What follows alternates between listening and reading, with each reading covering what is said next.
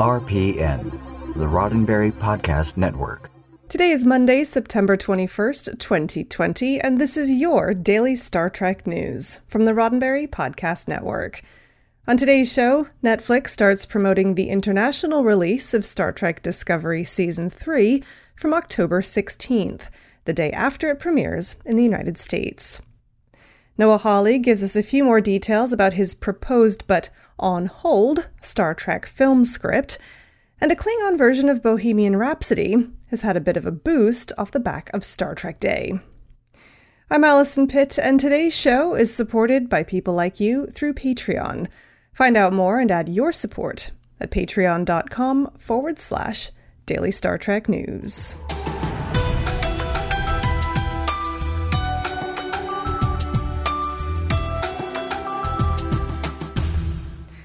Star Trek Discovery Season 3 is headed for an international launch on Netflix on October 16th.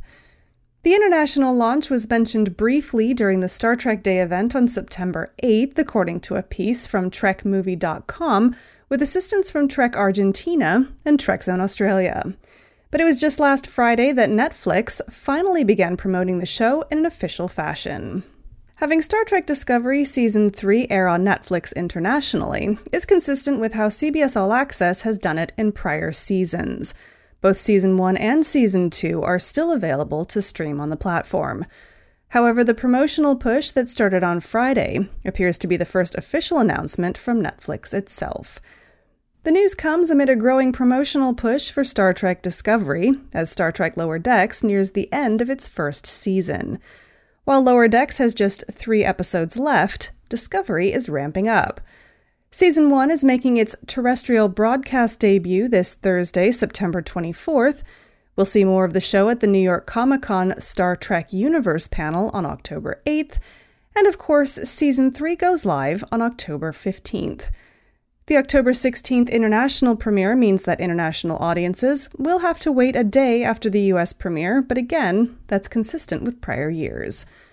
Trek Movie notes that while this is good news for international Discovery fans, Lower Decks fans may be disappointed by the news, as there's still no word about an international release date for that show. Now let's check in on the film franchise. Noah Hawley continues to make the promotional rounds for Fargo Season 4, and predictably, he keeps getting asked about Star Trek. Specifically, his proposed treatment for the next film installment of the franchise. Now, if you haven't been following along, until recently, Hawley was the director of choice for the next Star Trek film, for which we've had relatively few details. But the addition of ex Fox executive Emma Watts to Paramount Pictures' Motion Picture Group upended those plans when she opted to put Hawley's project on hold while she evaluates the future of Trek films. Hawley gave a few details about his proposed film in an interview with Variety last week. We're not doing Kirk and we're not doing Picard, he said. And now he's given a new interview with Entertainment Weekly, revealing a few more details. Here's what Hawley had to say. I can't say much about it, except it's an argument for why humanity should prevail and why we should come together and unite, which I think is important to look at the United Federation of Planets and remember at some point Earth is what we are now, and then we invented warp technology and met extraterrestrial life, and everybody came together. But how? How did we get from where we are now to where they are then?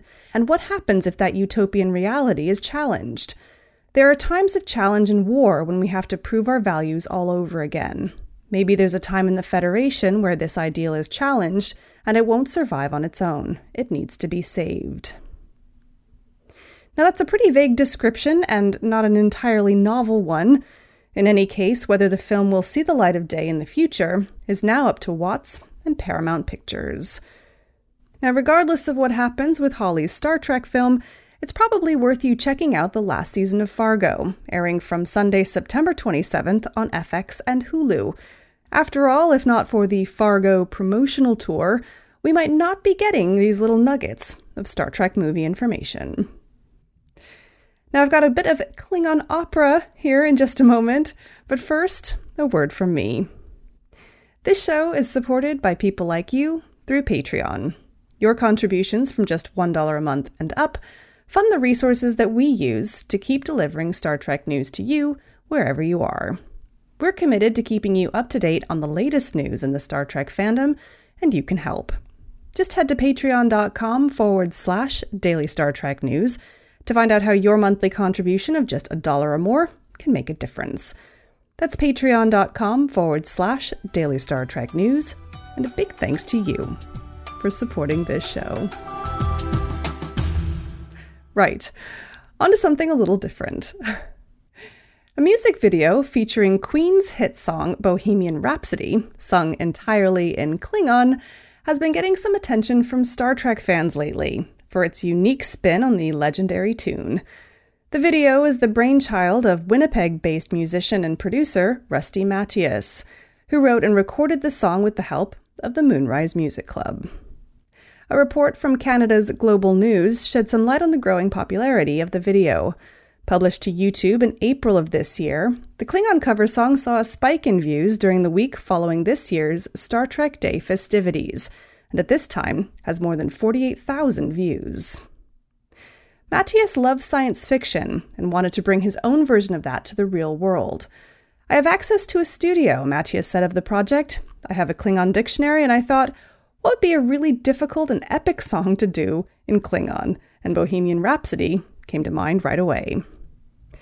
Matthias began translating the song from his dictionary and eventually hired a local Trekkie who was fluent in Klingon to perfect the lyrics.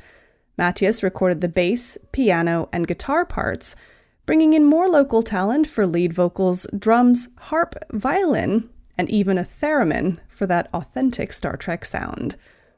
The Klingon cover of Bohemian Rhapsody is a fun take on a classic song packed full of creative costumes, clever editing, and the beautiful guttural tones of a proud warrior race.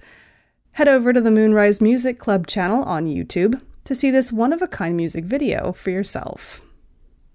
Well, that's it for today's daily Star Trek news from the Roddenberry Podcast Network. Don't forget to check out the other great shows on the network at podcasts.roddenberry.com. Daily Star Trek News is produced by me, Allison Pitt with selected stories by Chris Peterson. We're supported by people like you through Patreon. Find out how you can add your support at patreon.com forward slash daily Star Trek news. Sign up for the Daily Star Trek newsletter at dailystartreknews.com forward slash contact. Get all the day's Star Trek news delivered straight to your inbox every weekday morning. And if email's not your thing, then don't forget to follow Daily Star Trek News on social media. We're at Daily Trek News on Twitter and Instagram. I'm back tomorrow with more of the Star Trek news you need to know and this week's Trek Trivia. I'm Allison Pitt. Live long and prosper. Podcast.roddenberry.com, the Roddenberry Podcast Network.